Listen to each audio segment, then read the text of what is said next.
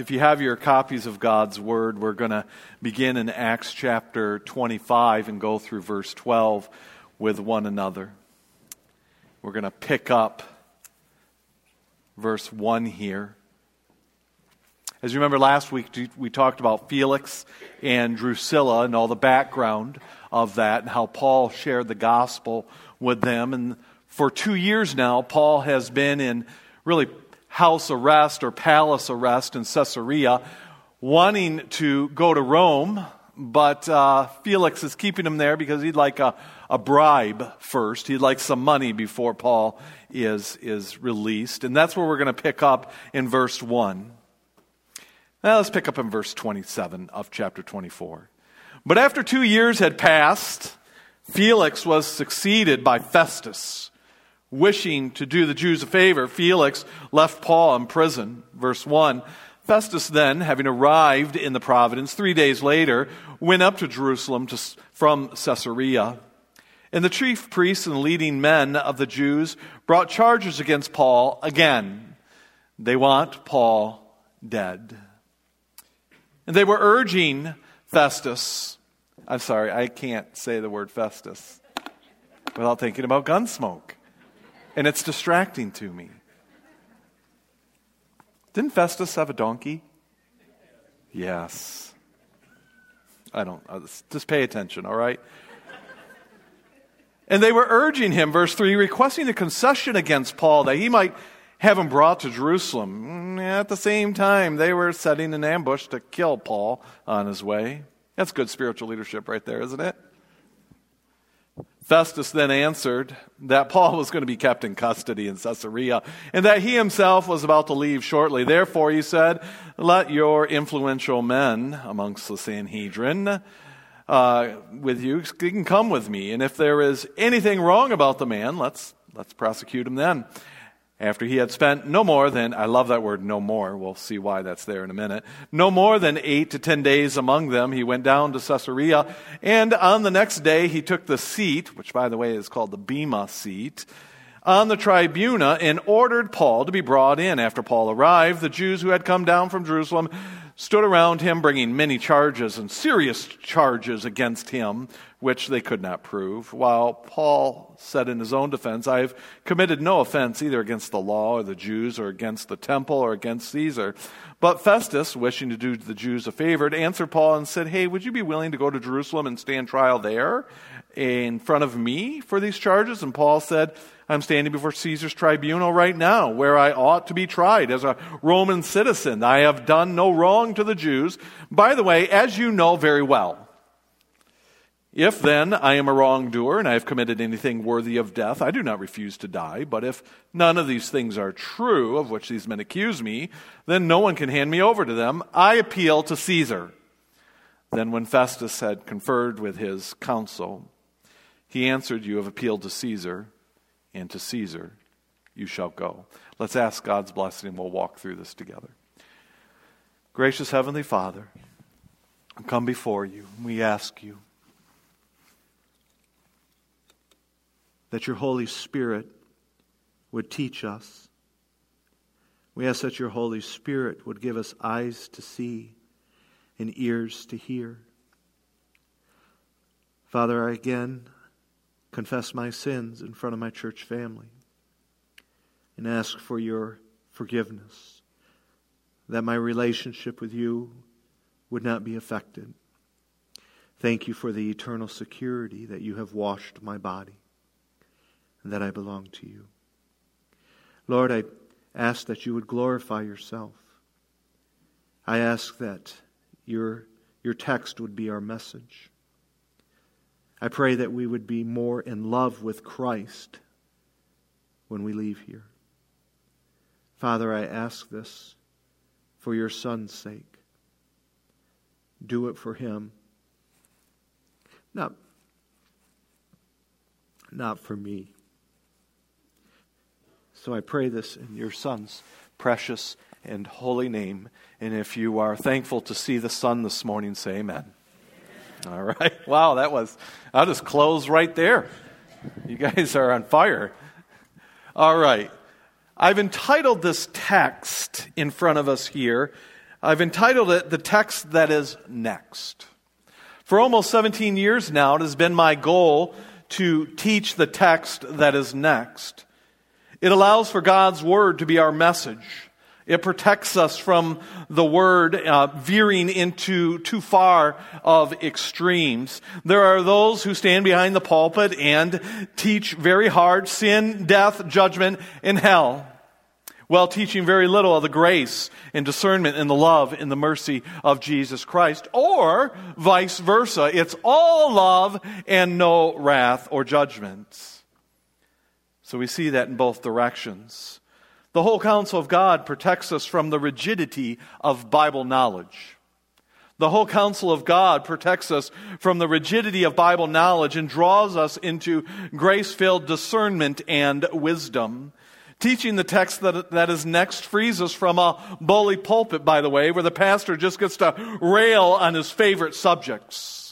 It also protects the church from drifting away from the eternal truths of God to the ever changing cultural demands of our society. My friends, the church does not gather together to meet the demands of our current culture. It gathers to glorify God and strengthen believers so that we might be the speaking and living gospel of Jesus Christ. Amen? That's why we gather together. My friends, what the church needs above all else when it gathers is the text that is next. Even the parts that when you first gaze upon them, you look at them and you say, this has almost nothing to do with my life. Now, one of the, this text today is kind of like that when you, when you look at it. But I want to lean into that for just a moment. We tend to approach God's Word and ask a couple questions. What does this text say about me and how do I apply this to my life? How does this help me today? And I, and I want to be clear here. There is a place for that, but the place for those two questions are in the background because the primary question that we must ask ourselves in any text is, what does this text talk to me, tell me about God? And then how do I bring God glory in my life? Which, by the way, will result, the more you know about God, the more you will realize about yourself, which is the bottom question. And how do I bring Him glory? Is how do I apply this to my life to bring Him glory now that I know more about Him? So, what I would like to do here is approach this text just a little bit differently. Normally, I uh, unpack a passage, bringing up applications as we go. Today, we're going to unpack the text piece by piece, like, like groceries out of a bag. In fact, I think if we, there it is. And I always put watermelons on top. Is that what you do? I just want you to know that, all right? We're going to unpack this passage piece by piece like groceries out of the bag. And what we're going to do is just kind of have an intellectual and hermeneutical flood of details that at the end it will all just be laid open in front of us. And then we're going to pick up a few choice items and lift them up to our attention. Items that will speak to who God is and how we can glorify Him, which in result will provide uh, information on who we are and how we might glorify God in the text that is next.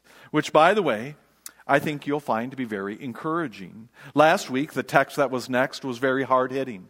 It was about life changing gospel of Jesus Christ. And we were blessed to see about four people say, I want to give my life to Jesus Christ. But it was a hard hitting passage. This week will be very encouraging. That is the balance of teaching the text that is next, the whole Word of God. So here is the text that is next. So we're going to start out by unpacking here. Now, everyone get ready to put their nerd helmet on. we are going to be thinking our way through this. So all those who are willing to be a nerd for the next half hour say amen. All right. Cool people are not going to enjoy this, all right? Here we go. Now, Festus and his donkey, all right, after arriving in the providence, went up to Jerusalem from Caesarea three days later. The first thing I want you to see here is Festus is a much better leader than Felix ever was. He was a much better leader. Felix was a procrastinator. All right, we talked about that last week. Paul has been in custody in the, the palace for two years for no reason. All right? While Felix did nothing but try to get a bribe out of Paul, we find that in Acts chapter 24, verse 26. Festus arrives after Nero says, You're not doing a good job, I'm going to replace you. Festus arrives, and within three days he, uh, of being on the job, he gets to work and heads to Jerusalem. There is already an application here, but I'm going to fight the urge and stick to unpacking the groceries here in this passage. So Festus heads to Jerusalem. And when he gets there, the chief priests and the leading men of the Sanhedrin of the Jews brought charges up against Paul. Now, what I would like to do is just make a quick observation here. How fixated the human heart can be on hate. How fixated the human heart can be on hate. For two years, Paul has not been in the city of Jerusalem. He's been under palace arrest. And yet, the first thing out of the mouths of the Jewish leadership when Festus and his donkey arrive three days after getting to the post is how much they hate Paul. They cannot let it go. The funny thing is, they know it's pure hate. In fact, they know that they don't even have a case against Paul. They know that if they go to the Roman court, there is no way they are going to win this. In fact, we see it here in the text. It says here, they were pleading with, there it is in the purple, they were pleading with Festus, requesting a concession against Paul. This request is all about conceding because they knew there was no case to win without concession. If they followed the law, there's no way they would win. That's why, by the way, why we see the word request here, concession right there, this concession against Paul. After all, it's been two years, and likely they do not have any witnesses. They, do, they don't have any facts. In fact, the word concession here in the Greek is the word charin, meaning we need you to do us a favor. Now, you know you are in trouble with the law when you are asking for a favor as it relates to the law. How many here have ever been pulled over speeding? You're dead to rights, and you say, May I ask for a what? A favor, grace, mercy. Don't give us what is coming to us.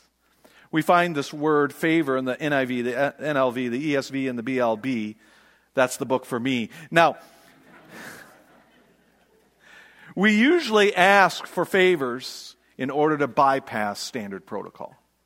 Hey, I, I, I, need a favor. I need an exception here. Now, on top of this, on top of this, the word request here is written in the imperfect tense that precedes the word favor in the Greek, making it an ongoing request that indicates an element of constant, never ending pressure. We all know what this is like. So he gets there and they never stop pestering him with consistent, constant pressure, a favor, an exception as it relates to Paul. Now we know all how this feels like. After all, we live in the, the, the mecca of pressure in Grand Rapids. How many here have ever had a friend who it was involved in a pyramid scheme in Grand Rapids? Anyone out at all? We know pressure, do we not? How many here have ever had friends where not only did they want you to buy their superior product above all else, but you could become your own business owner underneath them? Anyone at all? Of course we have. This is Grand Rapids. Let me ask you a question. Would these people, God bless them, take a simple no for an answer? What's the answer? No, there's no movement that way. They'll simply find ways to bring it up at every conversation, no matter what the subject. I, I, I, promise you, you could literally go to a funeral staring at a deceased friend in the casket. And, and sometimes, you know, what's the thing you always say when, when someone's in the casket? They look what? They look good. I always wonder, well, no, they look dead. And I go to a lot of funerals, folks, all right? But I understand, but sometimes they don't look what? Good.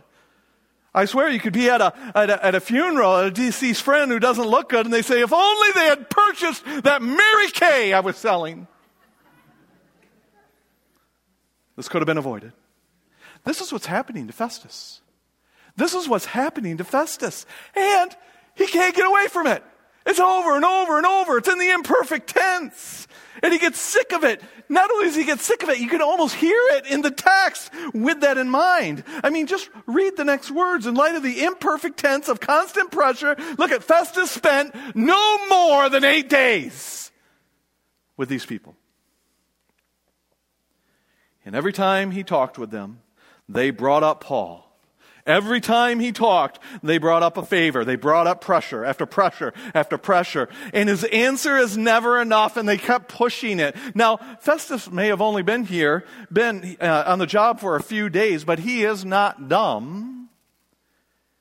He was put in this post for a reason. Festus is well aware of their weak case. He even is more astutely aware that the last time the Jews sought for Paul to be transferred from productive custody, custody, is custody a word? It could be.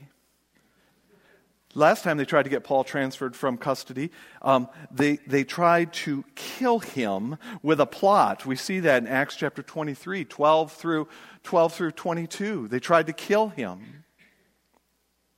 In fact, the letter that the commander sent with Paul, declaring Paul innocent, would have been in Roman record in Caesarea, and Festus certainly would have read all of the records when he got there in order to deal with this hot potato case in front of him.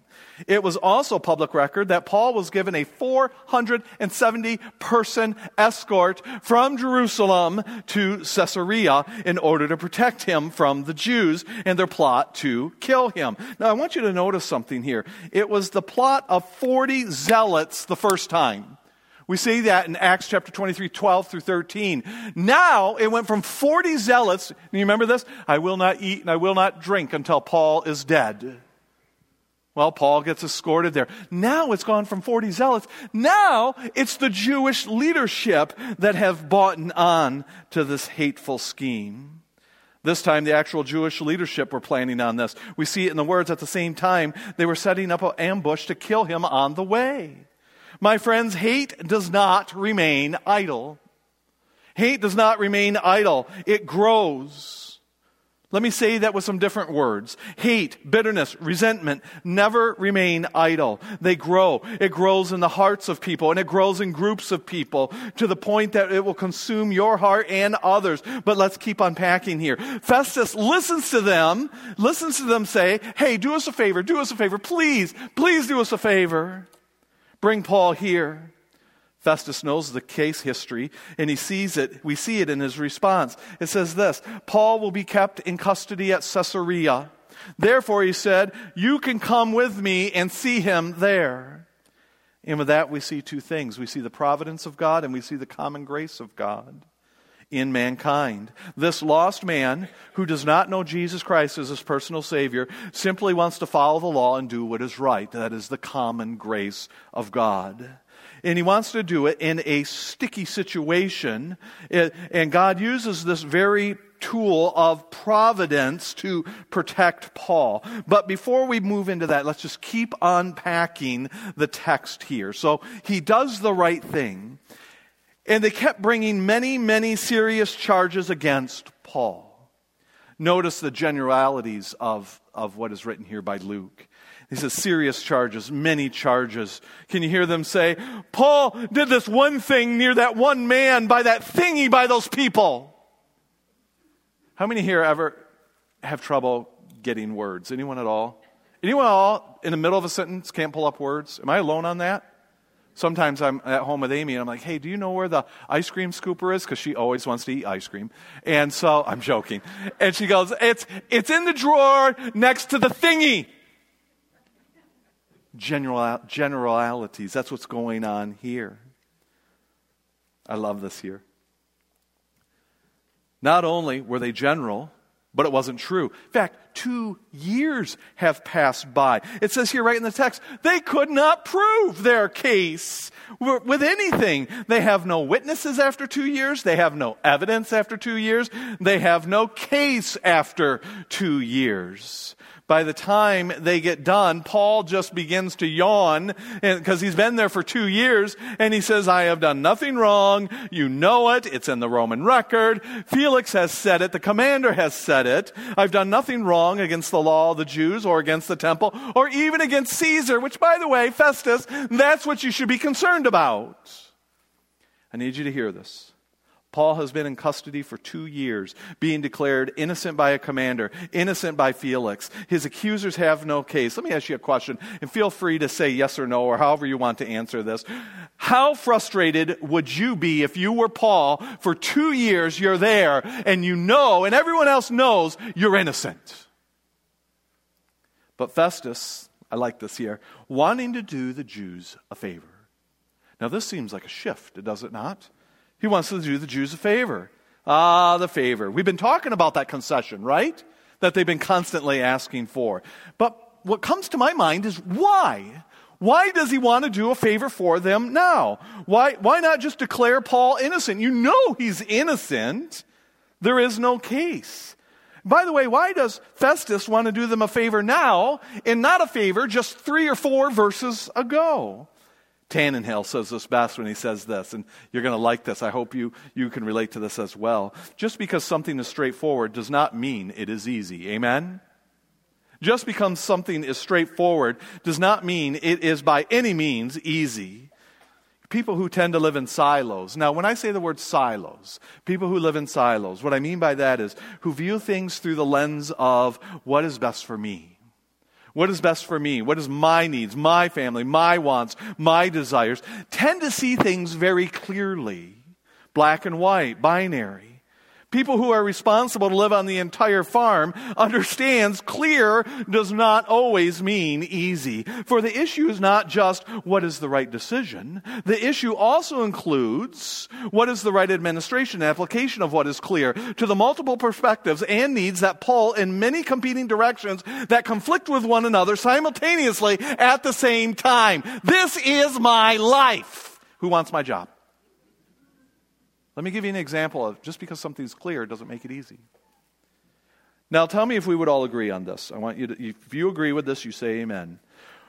We should sing music that is doctrinally correct, teaches us about God, and edifies the church. Amen? It could not be any clearer. Do you think for a moment picking a song is easy?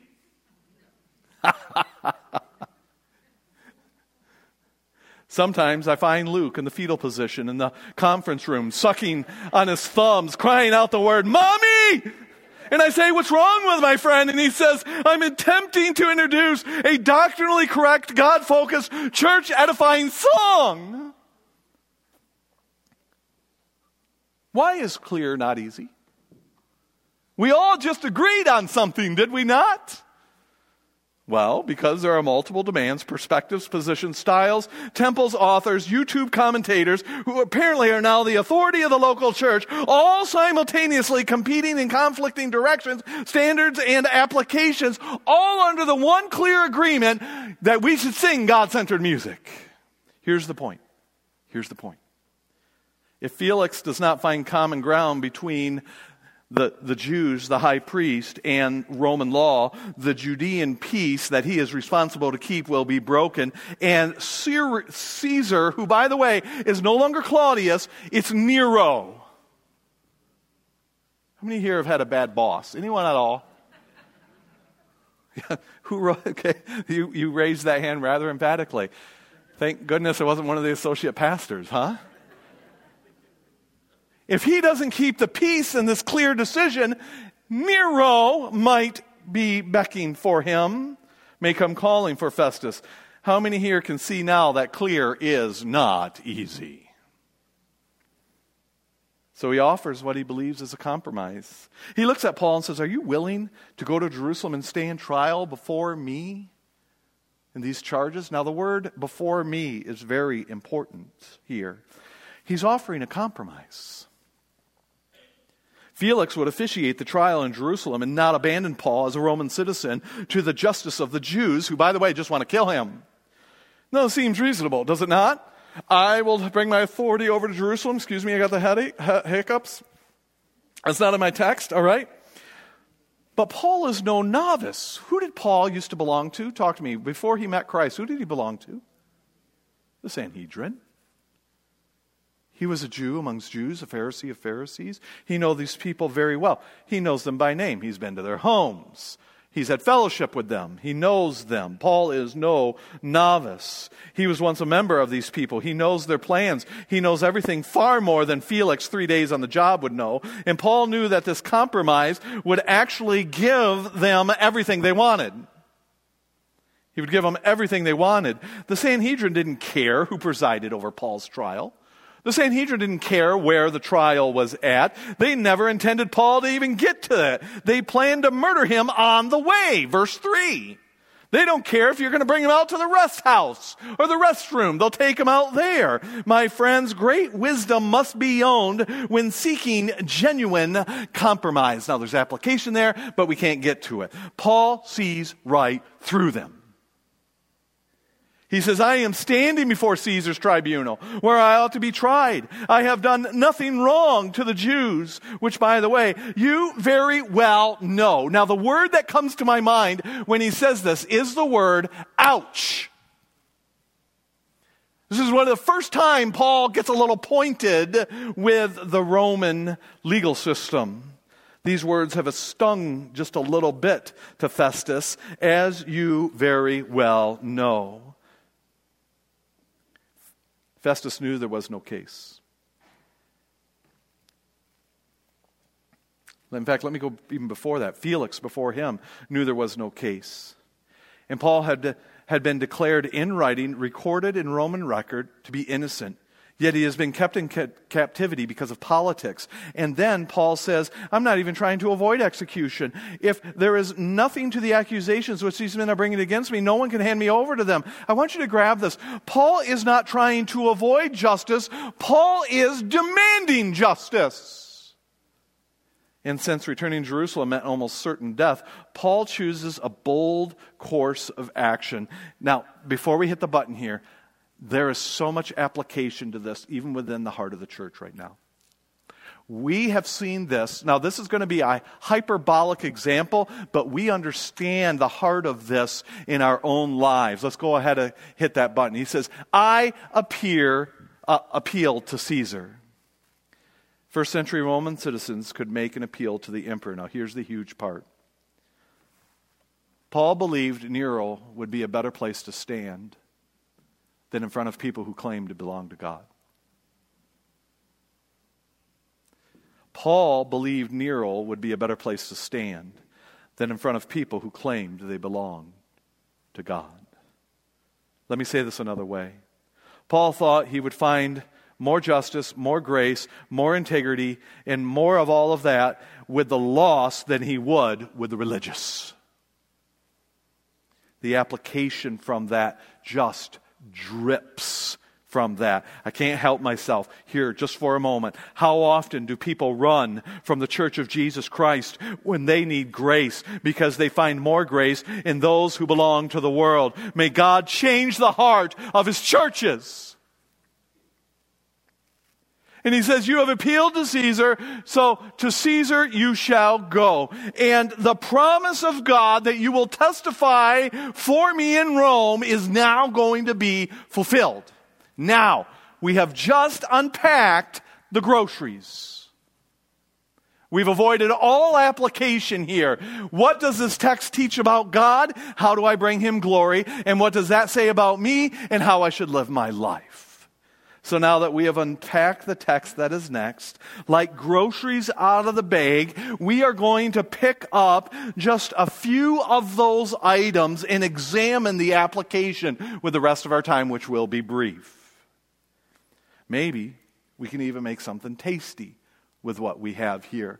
Looking at those ingredients, I doubt it. there is nothing up there that I would willingly eat in my life but they make for good animations. Here we go. The first item I see here glaring right here is, is hate, bitterness, unforgiveness, resentment in the heart. It eats us up. It will consume you. It will consume me.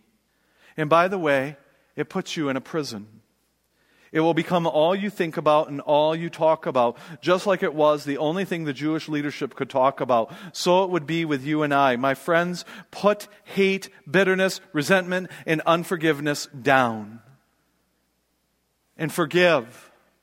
After all, Christ loved us while we were yet enemies with him. Hate, bitterness, and unforgiveness enslaves the heart. Forgive as Christ has forgiven you. Life is better when you forgive. Life is better when you don't hate. The next item I see here that pops up is the item of good leadership. Festus did not procrastinate. He was proactive. He was a peacemaker, not a peacekeeper. There is a difference between the two. He was a peacemaker, not a peacekeeper. Peacekeepers, like Felix, avoid problems. And the peace is kept by allowing the problem to, to hold everyone captive. Just leave it alone. Don't touch it. And then everyone becomes enslaved to this person's demands. Peacemakers like Festus go out and lovingly meet the problem so that it doesn't have time to grow and steamroll over people. Here's what I want us to grab true peace requires proactive effort, not passivity and avoidance. With that in mind, how's your marriage? How's your friendship? Do you have enemies? We are to love our enemies. Proactively, not passively proactively go make peace. Blessed are the peace what? Makers. Christ was a peacemaker, was he not? Did he not proactively bring peace through salvation? The next one I see here is government and rights. Oh, this will be a fun one. Government and rights. God establishes governments. There's nothing wrong with using the provisions God gives us through human governments. I appeal to Caesar. There's nothing wrong with using the provisions of human governments. But while we are quick to agree with this, let us remember the reverse side of this truth. God established human governments as his tool. Romans chapter 13, 1 through 5 tells us that we should submit to our governing authorities as unto the Lord. And we may say, yeah, but, but Trump was evil or Biden was bad. Paul willingly submitted to the Roman government, even as it was embodied in the person of Nero. Unless the government explicitly asks us to disobey God's clear will in the Bible. Clear will in the Bible. We are to be law abiding citizens, citizens that exercise the rights provided while submitting to the authority God has granted government. Here's a question how did the Church of Jesus Christ do over the last three years? How many of us screamed for our rights while openly disobeying, like a badge of honor, our civil authorities? A great deal of God's glory and our testimony was lost by the way Christians related to their government and taught us a lot about ourselves at the same time. The next one I see here is personal responsibility. I made that one the celery because that's my least favorite. Personal responsibility. Paul was given a, prob- a promise in Acts 23 be courageous. Tharse. Right? Where are you, Linder? Tharse. All right? Can I, Kelsey, can I talk about your Tharse? Okay, I won't. I can't. That's too. I didn't get your permission first. So go talk to Kelsey. Paul had a promise from God. God is sovereignly in control of all things. Get this. Paul was responsible for his actions at the same time. He appealed to Caesar, he invoked his Roman rights and trial. My friends, our actions can move God's plan forward. We must be active participants in the will of God, not passive bystanders. Are you active? Now, the last thing I hear, see here is, and when we're done, perspective the perspective. Now, by perspective, I mean God's perspective over our perspective. Have you ever been frustrated with the situation you are in right now? I think that's true of all of us. You think for a moment Paul wasn't frustrated? Considered what he endured, arrested while doing nothing wrong, attacked by his own people, beaten to an inch of his life, spent two years in custody from a procrastinating Roman leader who just wanted money. And then Festus tries to appease the Jews another time through compromise, and his only hope for mercy is Nero. Can we say frustrated? I like how Kent Hughes writes about this. He says, To fully appreciate this passage, we need to catch a whiff of the cell that Paul has been in for two years. Does your situation smell?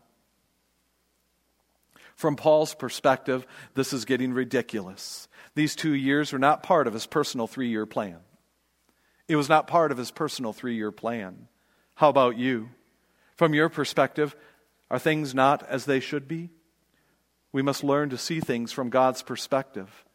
Because what felt like a two year waste of time for Paul did more for the gospel and for Paul than he could have ever done with ideal circumstances. Paul will preach the gospel now to the most influential people in Rome, and he gets an all expense paid trip. And as a Dutchman, I see the will of God in that. And it all came through frustrating circumstances. I want to say something here. Oftentimes in Scripture, the greatest opportunities for life and growth come to us disguised as frustrating or confusing circumstances. That's where a lot of growth and opportunity comes from. You know, a true story, and I'm going to close with this true story.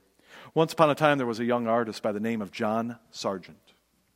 He lived around 1910 and he was traveling by train and he learned that his train would be quite late. And while they, they got out of the train and they, they knew it wasn't going to be moving and going forward because of mechanical issues, others were waiting and, uh, uh, for the train to get fixed and they were pacing back and forth in the station and they were complaining about the heat. They were complaining about the delay. They were expressing their frustration. After all, this is not ideal.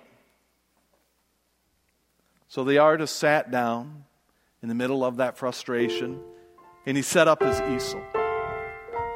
And while everyone around him was frustrated about things not being the way they wanted, he took out his paintbrushes and he began to capture a scene of oxen nearby.